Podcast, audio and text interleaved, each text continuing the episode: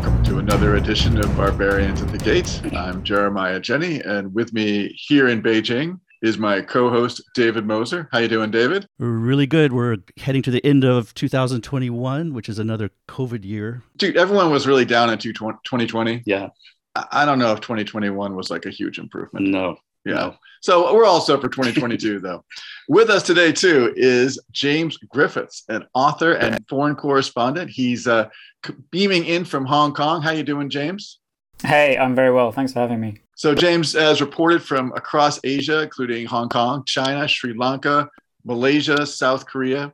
He's the author of a book, The Great Firewall of China, and a new book, Speak Not Empire, Identity, and the Politics of Language, which is out this year. Currently, he is the Asia correspondent for the Globe and Mail by way of CNN International.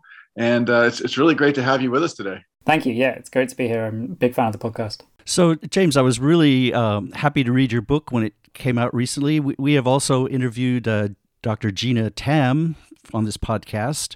So we all have a lot of overlap with these issues. And your, your book is very timely for recent China, especially be, due to the events in Hong Kong, but also the last decade where we've sort of seen this ramping up of the project to expand and, and entrench Putonghua as the exclusive language in state media and the education system. And as a result, we've seen the erosion of the, many of these Han dialects or languages, such as Cantonese, Sichuan dialects, and of course, ethnic minority languages, Tibetan, the Xinjiang languages, and Inner Mongolia. So, you, but your book covers not just China, which is usually the focus here, but also describes the situation with many other endangered languages throughout the world.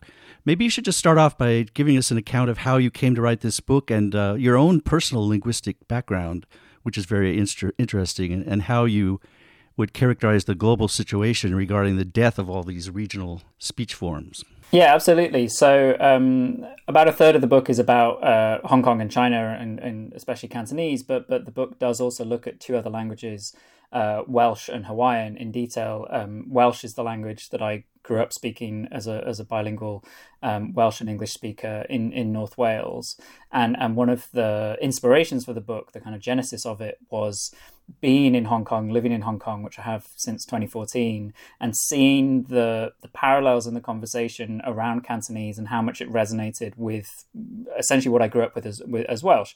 That that there was this uh, concern for the future of the language and uh, kind of paranoia about the direction in which it was heading. But, but not only that, there was also the same kind of quite paternal attitude, or sorry, paternalistic attitude from the government and from some people who dismiss concerns that that oh, you know, we don't need to worry about Cantonese because people will speak it at home, or you know, it's important for people to speak Putonghua because that's the language of the future, that's the language of the economy, and and those are exactly the same arguments that were made in Wales during the suppression of, of Welsh and the near extinction of Welsh um, in the 20th century.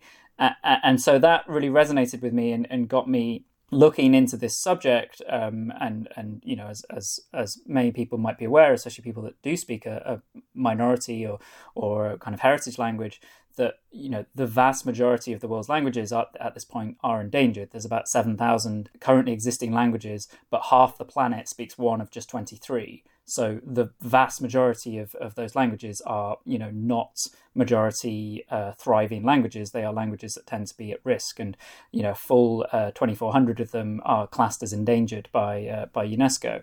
If I could just inter- if I could just jump in for a second, uh, one of the big insights of your book that I want to just alert listeners at the outset is you make the interesting point in your book that the death of these languages or their, their erosion is not just the result of what is usually diagnosed as being the result of, you know, um, main, mainstream media, of modernization, of globalization, but no, in fact, a lot of these languages, and especially the ones you're going to be talking about, die because of authoritarian uh, restriction and crackdown and, and nationalistic uh, a, a sort of attempts at nationalistic unity.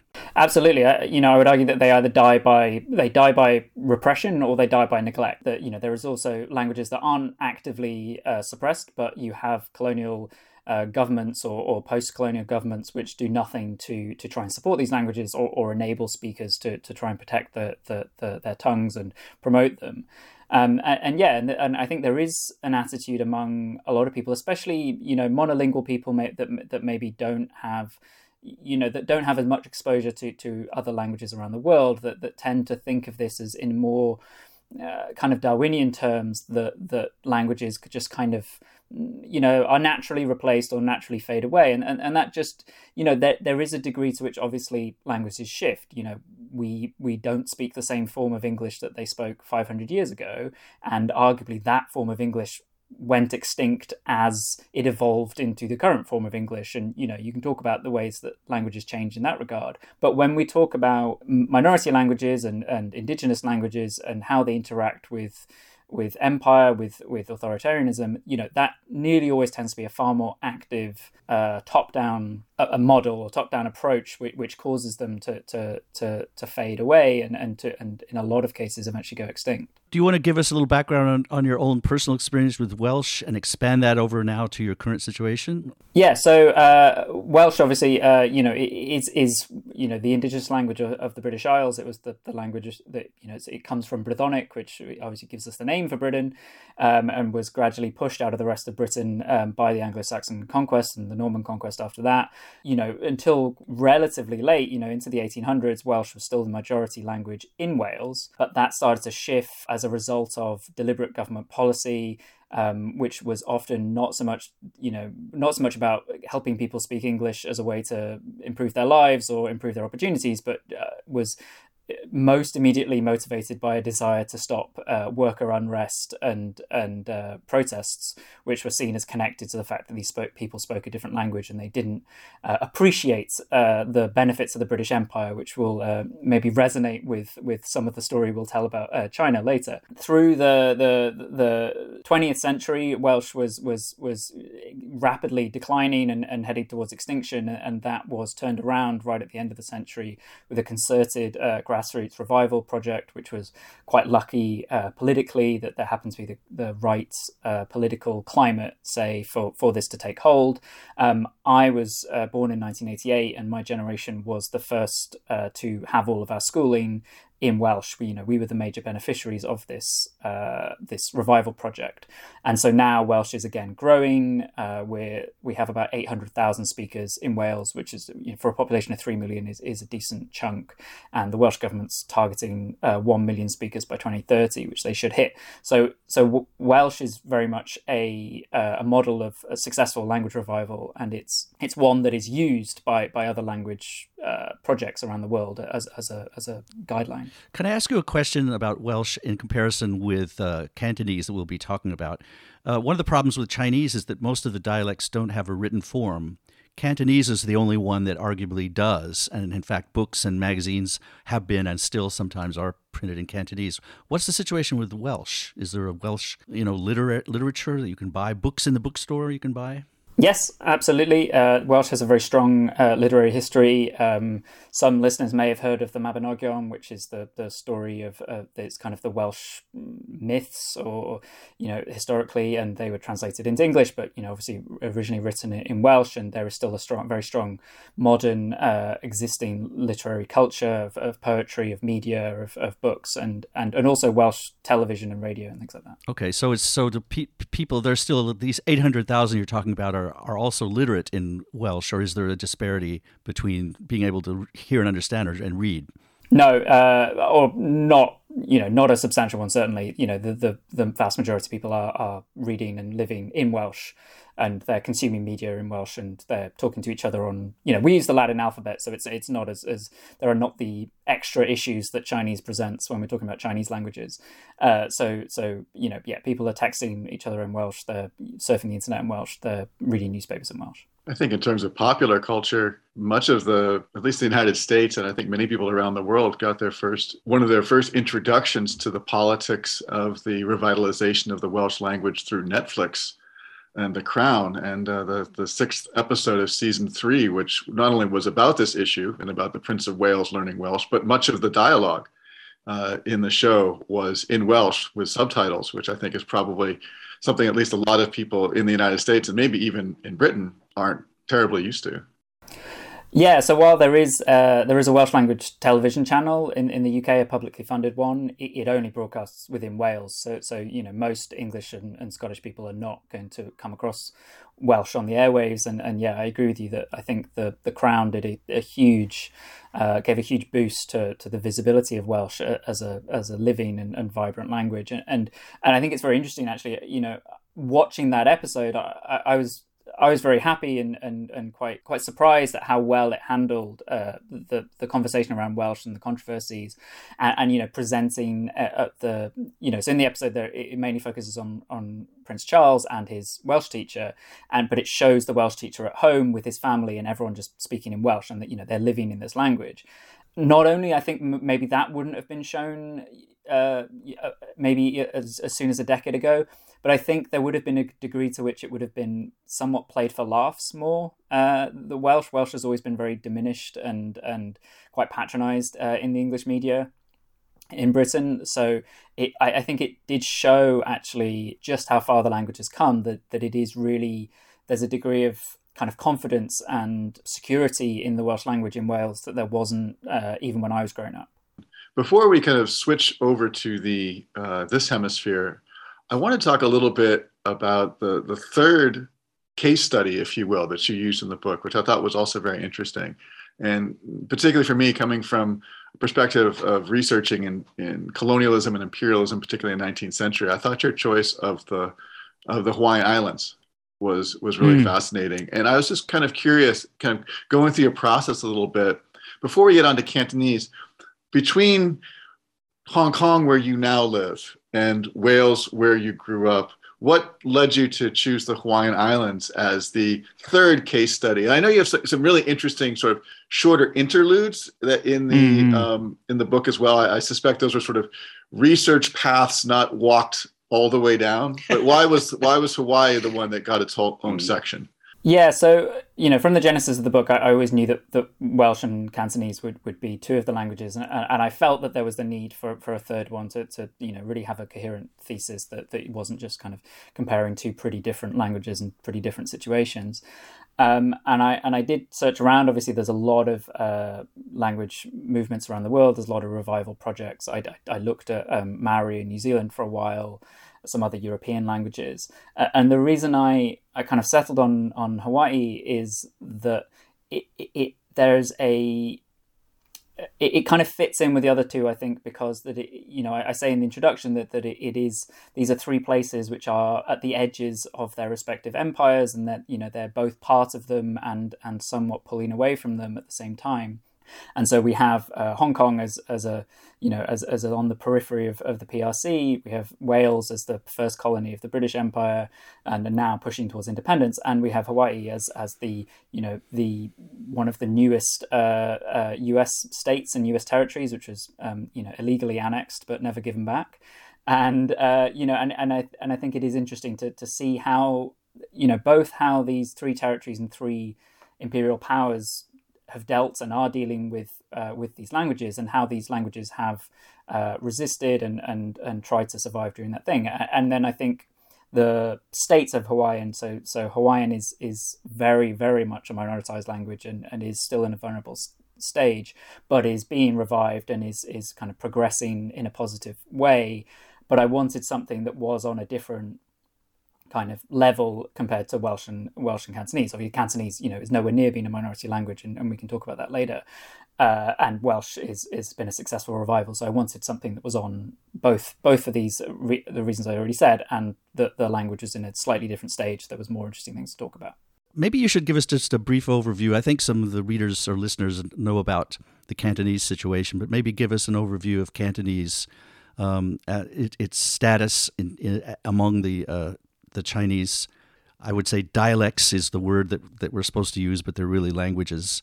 Uh, what's the status of Cantonese and how does Hong Kong fit into this picture? Yeah, I would. I, I, I, use the term dialect. I use the term Chinese languages. I, I, I think it's uh, you know in the way that we would talk about Latin languages. I, I don't think we you know uh, um, yeah, there's a whole, there's a long uh, uh, rabbit hole you can go down over Topolects and and uh, Fangyan things like that. So, but anyway, uh, Cantonese obviously is the uh, uh, after Mandarin or after the Mandarin family of languages. Cantonese is one of the largest Chinese language families, uh, or the Yue families is is the parent one, but Cantonese is the the most widely spoken version of it. Primarily spoken in Guangdong and, and Hong Kong, but increasingly Guangdong has become um, a bilingual province with Cantonese Putonghua, and, and a lot of major cities in Guangdong are not uh, not primary uh, Cantonese speaking. So, so Shenzhen is, is the leading example, but you know that is more to do to do with immigration than policy, perhaps. But even Guangzhou now is, uh, which is the kind of heartland of the language, is is mostly is majority Putonghua speaking, though you know slim majority. Um, in Hong Kong, uh, the situation is still very, very much uh, majority Cantonese speaking. It's something like 90% of the city speaks Cantonese and and the version or the, the, the you know then we can talk about a kind of dialect of Cantonese that, that people speak in Hong Kong is is slightly different to that spoken across the border because of Hong Kong's colonial history and and the way that Hong Kong is somewhat a trilingual city as uh, with English and Putonghua that does inflect how people speak Cantonese here.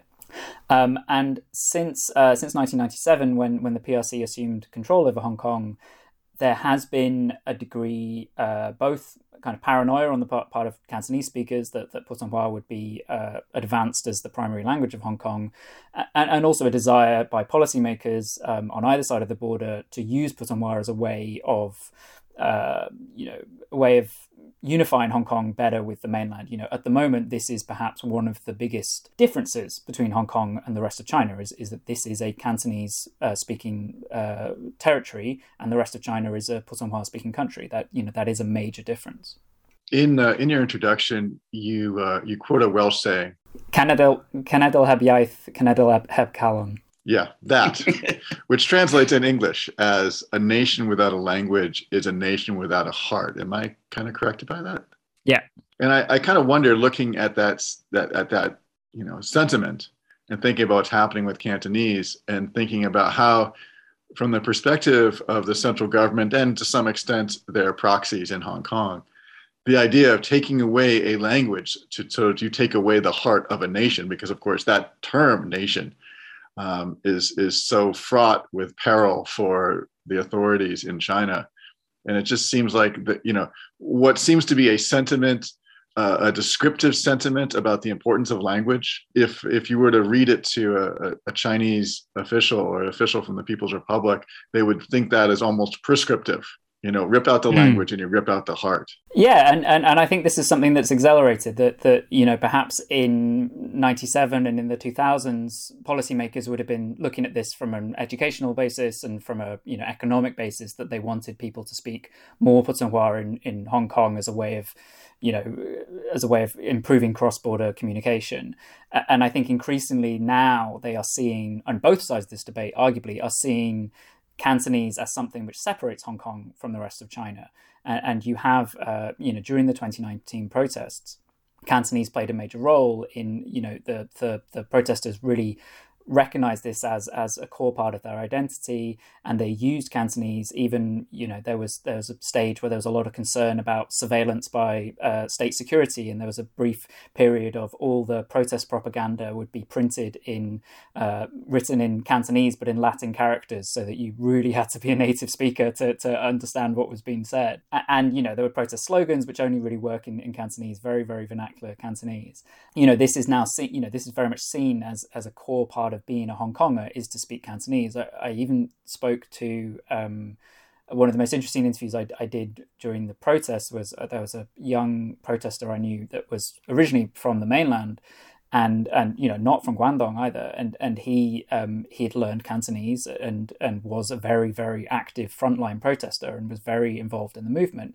And and I asked him about there was a kind of growing hostility towards Putonghua at the time and towards Putonghua speakers and even him as a as a as one himself who had learned Cantonese kind of said no you know if you're going to identify with Hong Kong you you need to speak Cantonese. This is part of the identity of the city. Um, so it kind of comes from both directions that the, you know you can see people identifying with it more and more. And at the same time, as you said, Jeremiah, the the government is saying, oh, this is the core of the identity. If we just got rid of this, that might solve a lot of the problems, which is, you know, exactly the uh, the exactly kind of the policies they've adopted in other parts of China.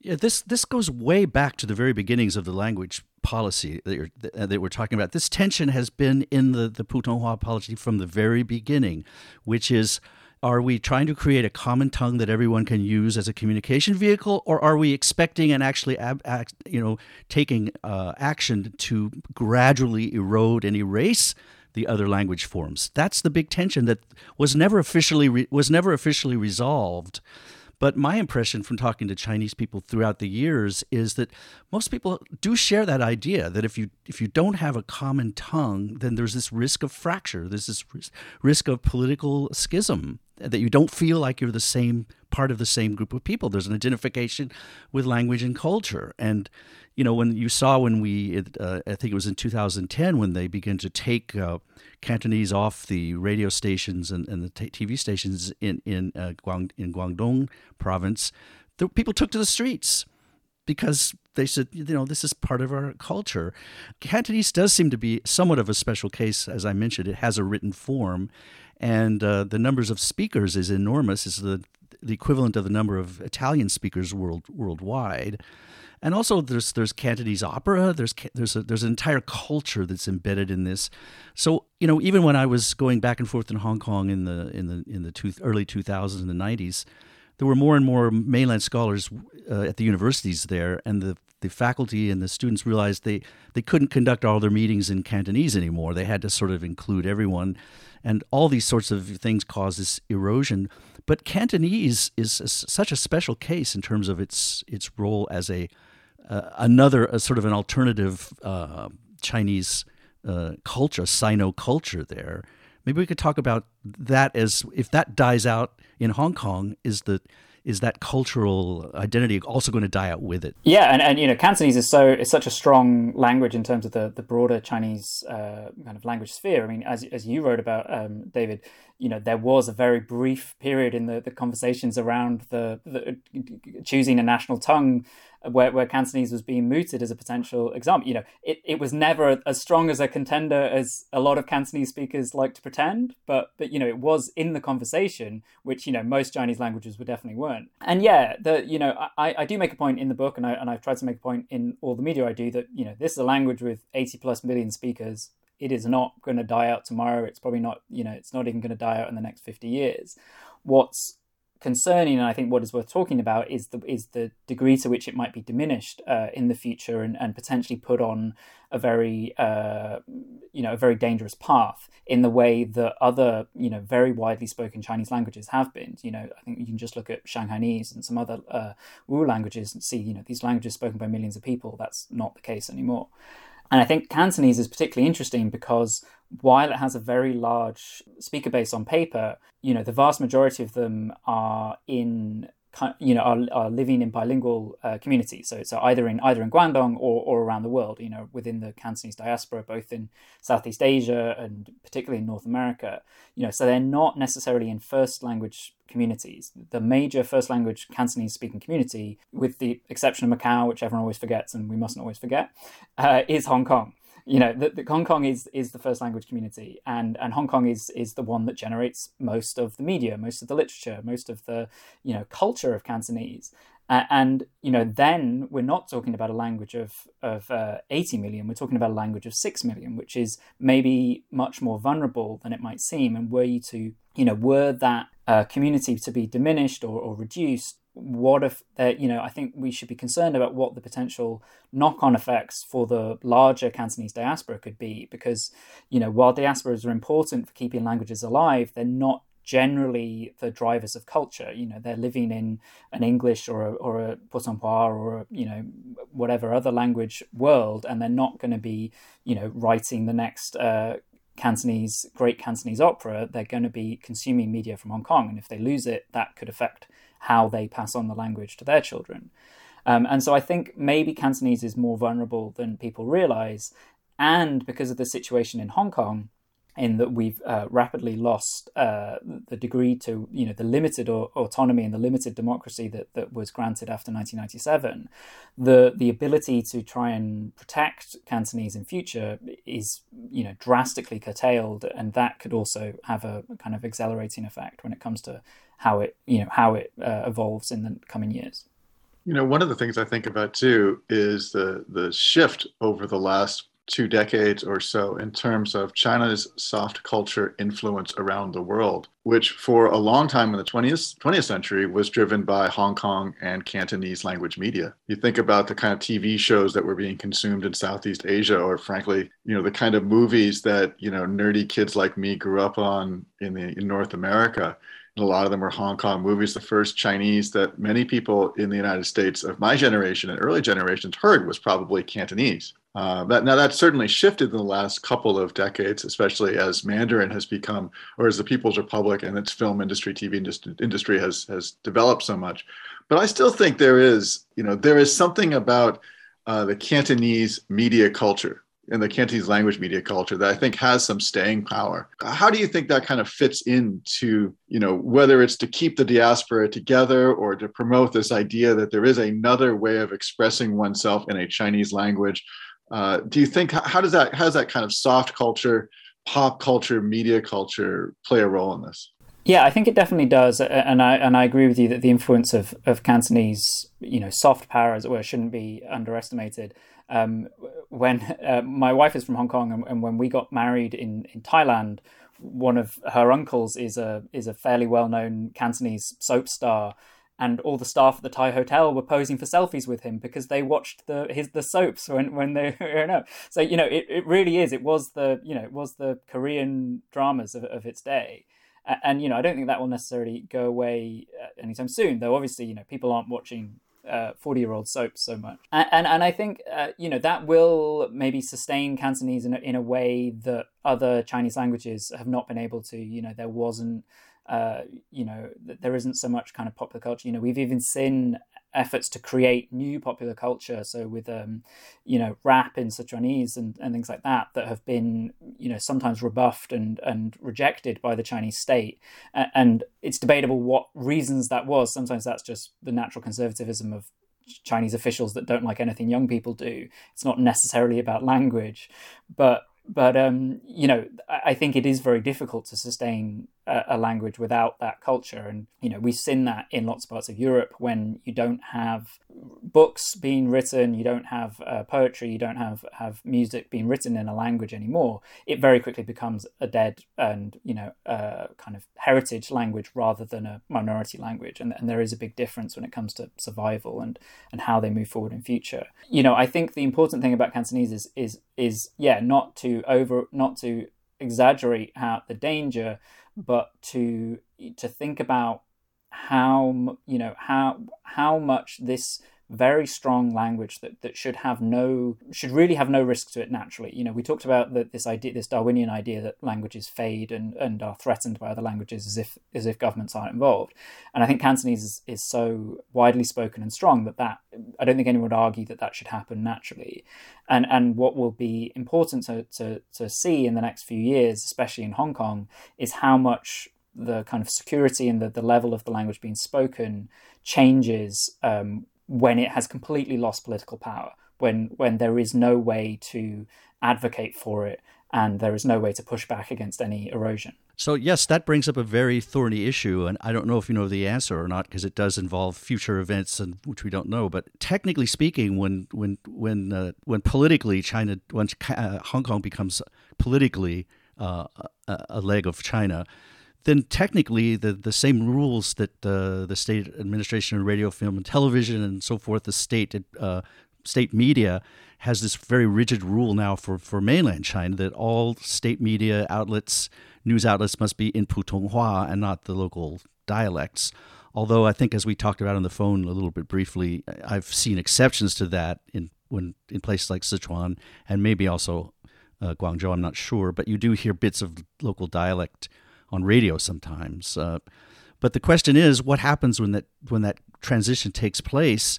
And technically, Hong Kong would be under the same sorts of media jurisdiction as all the other provinces of, of mainland China. Are they really going to try to enforce a, a an exclusive Putonghua policy for, for Hong Kong?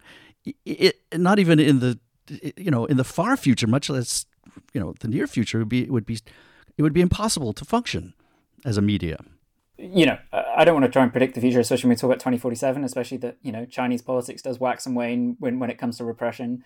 And, and perhaps we'll, you know, be in a, in a more enlightened period uh, when, when that comes. But, you know, what I would note is, is that, that, you know, it might seem uh, impossible that, that Hong Kong would change to that degree, but, you know, Guangdong has and, and Guangdong is, is where the language originates. And, and you know was spoken by tens of millions of people. And you know obviously there is there is a geographic difference and there's a there's an administrative difference. But you know the fact that that has had such a profound shift in in only a matter of about 20 30 years you know I think is is evidence that that it could happen elsewhere. And that you know the great concern in Hong Kong and even among uh, language activists is that the uh, that is that Cantonese here becomes far more politicized, and so that you don't get it's not the same policy as they follow in Guangdong, which is a kind of gradual, you know, promotion of, of bilingualism and and occasional uh, repressive uh, attitude, but mostly is about pushing Putonghua than necessarily uh, stamping out Cantonese.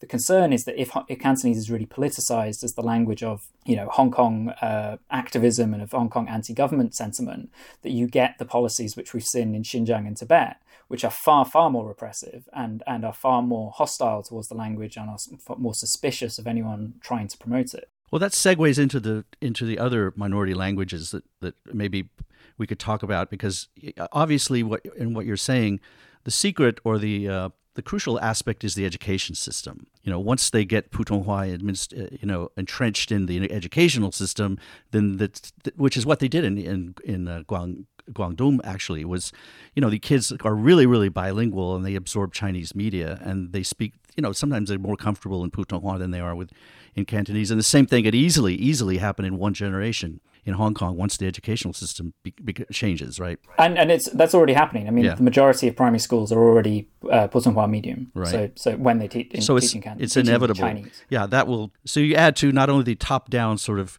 governmental pressure, but also the, the Darwinian forces that you just mentioned. both take both take a role in in the erosion of the language. I have one off, just a little tiny question before we move move to other languages perhaps but uh, i haven't kept up with the situation you might know better than i being there. But I always was very interested in the extent to which you had written Cantonese, the, the books and magazines and things.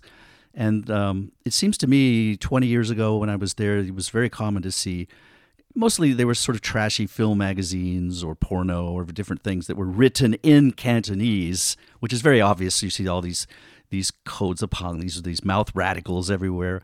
You know, there is an issue with with these tricks that you can play with Cantonese and, and everything like that. But do you see a complete just a, uh, not an erosion, but I haven't seen very many Cantonese printed material there since I've been back in recent years. Does it is that still a thing? I think it is something that's shifting. There, there is definitely still uh, written Cantonese, and especially online. Um, you know, because this this is the, the language of, of young people, and they, they tend to use it. But and, and there's been a big shift in, in how people. Um, you know, not to get too granular, but there's even been a shift in how people uh, type Chinese that of moving towards using Cantonese input rather than using Pinyin to write everything, which is obviously based on Putonghua. But you know, I think maybe the biggest shift uh, in the last year or so in, in that regard is that we've lost the the main uh, Cantonese language newspaper, which was Apple Daily, which is a pro democracy newspaper. You know, that was written in in you know very vernacular Cantonese, quite sometimes quite impenetrably vernacular Cantonese and and that that's been banned. It's been forced to shut by the by the government. Um, the majority of its executives are facing long prison terms under the national security law, and that I think will have a great effect. Yet, you know, the kind of celebrity magazines are still around, some of these smaller publications, but you know, to lose Apple Daily, I, I think is is a major is a major shift when we when we're talking about written Cantonese. In the case of Wales and Hawaii, we were talking about two places that are on the edges of expanding empires, in which the the, the cultural and linguistic values of the center are being imposed on the peripheries of an empire. Now, trying to express that same sentiment when it comes to Hong Kong is one that is likely to be quite unpopular among many people in China, not the least of which are the government and academics. But do you see the same processes at, at, at, work in Hong Kong? If so, what does this say about the relationship between, I guess, speaking broadly, North China, South China, or mainland China, and uh, and the and Hong Kong and the and Hong Kong? Yeah, I, I, agree that this is, this is a very controversial issue. I, I don't think it should necessarily be too controversial to, to say that that you know uh, the Chinese government and the, the post 97 Hong Kong government, you know, they inherited a, a, colonial structure that was set up by the Brits. They changed it slightly, but it largely is still in place you know, this is a city where a lot of its laws are, are you know, this is a semi-autonomous territory within one country, two systems, where a lot of uh, the regulations and, and laws are set by, um, you know, the metropole uh, in Beijing, not by uh, locally elected officials or, or, you know, or even, or even locally non-elected officials uh, in, a, in a lot of cases. Um, and, and so it does, you know, it does uh, behave. You know, it is it is not exact. It's not exactly the same as as uh, 18th, 19th century imperialism. Uh, and, and uh, you know, I think we should shouldn't necessarily um, you know conflate the two things, but but you know we should look at it in a model of you know this is a you know, and I think that one country two systems is even to a degree set up like this. It is a a you know almost a colonial model. You have a separate uh, system, a separate government, which is uh, somewhat administered by a government elsewhere. You know that is you know, um, the, the, Chinese would hate, would never describe Hong Kong as a colony, but that is a somewhat colonial uh, model. And you know, and the the reason for it is because it literally was a colonial model before 1997.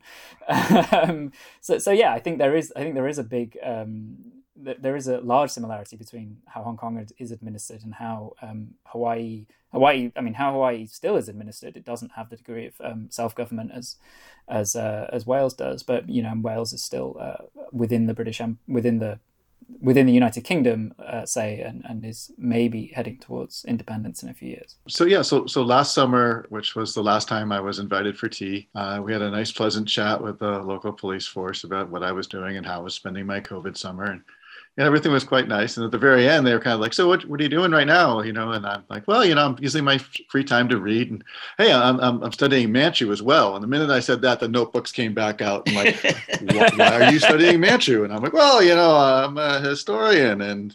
It's an old history language that nobody would ever speak anymore. But it did. It was. It was about the same time that there were protests in Inner Mongolia over the change in education policy there. And coincidentally, not so coincidentally, many of the websites that were based in China that were used as tools for learning languages like Manchu suddenly had technical problems. And it, it does seem that, you know, we're talking about Cantonese here, but obviously these policies affect a great many people living in China. And I was wondering how some of the research that you've done looking at Cantonese, looking at Welsh, looking at Hawaiian, how that tracks or applies to some of these other groups that are also facing pressure linguistically. Yeah, and and I think it's very interesting to look at uh, communities, especially non-Chinese communities, at the periphery of the PRC, because you can see a shift from uh, you know promoting Putonghua and promoting this lingua franca, which I think it is worth pointing out. You know, there's nothing wrong with having a lingua franca. There was a very very good reason that Putonghua was invented, and and that and that you know Chinese rulers had been for a long time trying to have a lingua franca to you know tie the country together linguistically and aid in communication. That doesn't necessarily need other languages to be diminished. You know, you can have a bilingual community, and you have various bilingual communities, um, and and I think what we've seen um, in places like Xinjiang, Tibet, and and now in Inner Mongolia, is is a shift from from just promoting Putonghua and, and, and you know enabling people to learn Putonghua and, and help them you know join in the the grand Chinese economic ex- experiment to a more assimilationist uh, policy where the local languages are increasingly seen as a threat, and the fact that you didn't speak Putonghua or that you didn't speak very good Putonghua was seen as suspicious and was seen as separatist and secessionist. And you know this was long the case in in Xinjiang and Tibet, which obviously do have uh, you know historical secessionist movements and, and at various times have been independently ruled and have pushed back against Chinese rule since 1949. Um, but the fact in the last couple of years that we've seen this happen in Inner Mongolia, you know, the Mongols are often called the, you know, kind of model ethnic minority in China because they, they don't cause any problems. They're not necessarily advocating for independence in the way that a lot of Tibetans and Uyghurs are um, you know, does I think speak to this real suspicion that has grown, um, you know, within the the Xi Jinping administration and those around him of, you know, of uh, non-Chinese culture and non-Chinese languages uh, as something that is kind of necessarily anti-unifying and, and that is maybe something that will lead to, to separatism if you don't stamp it out. That you know just having an extra language on top of that isn't enough to bind these people. They have to speak the same language as us. Otherwise they might try and break away. I teach some undergraduate students here, Chinese undergraduate students, and I have some Uyghurs and, and a few Tibetans, and I think not too many Inner Mongolians, but some, but a few. Um, and there's this kind of a tension that I wonder how you would address in the educational system. One is that this this notion that that you know you do need this lingua franca and you need people speaking it adequately, and uh, I think in my book. Which is outdated at this point, but I think there were. I said there's something like 300 to 400 million people still in China still couldn't speak speak Putonghua adequately. They can understand it perhaps, but can't speak it very well. And then also um, the issue of what I really want to address is this tension between uh, parents and also students who realize that speaking good Putonghua and then in some cases English also is a ticket to uh, to a good job and, and resume building and so forth.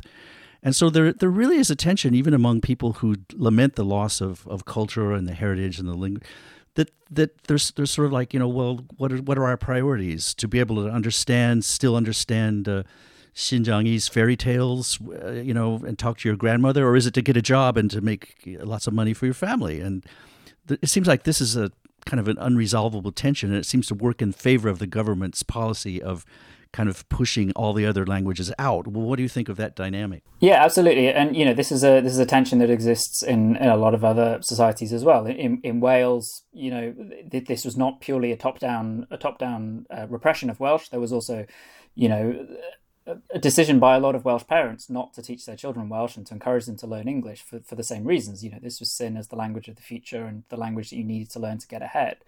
You know, I think what is what is the core mistake there, and and that you know, I'm not blaming parents in this, but you know that governments should should know better.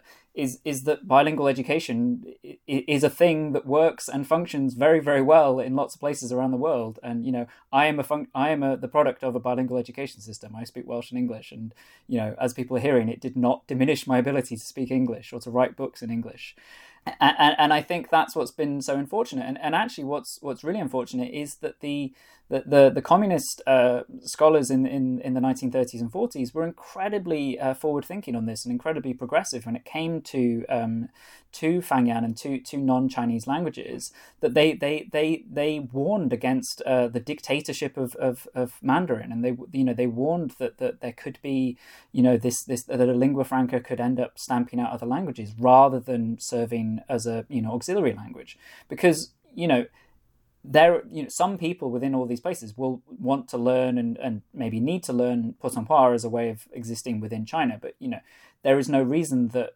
Cantonese say couldn't be the language the dominant language of you know practically all of rural Guangdong. There isn't much reason for farmers in Guangdong to be communicating with each other in Putonghua if they don't want to. And, you know, they should be given the ability to, to, to you know, their children should be given the ability to learn both of them. You know, so I, I think there is a strong kind of argument to say that, that you know, this idea, this uh, kind of zero sum idea is you know is misguided and, and it's one that a lot of governments tend to seize on because it you know it, it benefits them when it comes to advancing their own you know assimilationist policies yeah, you're you're you're so right, and this is you know kind of looking looking back historically at some missed opportunities. You know, there was a lot of talk when the when these language uh, proposals were being made eh, during during the uh, at the and and Mao, Mao Zedong and his comrades at Yan'an were making all sorts of you know plans.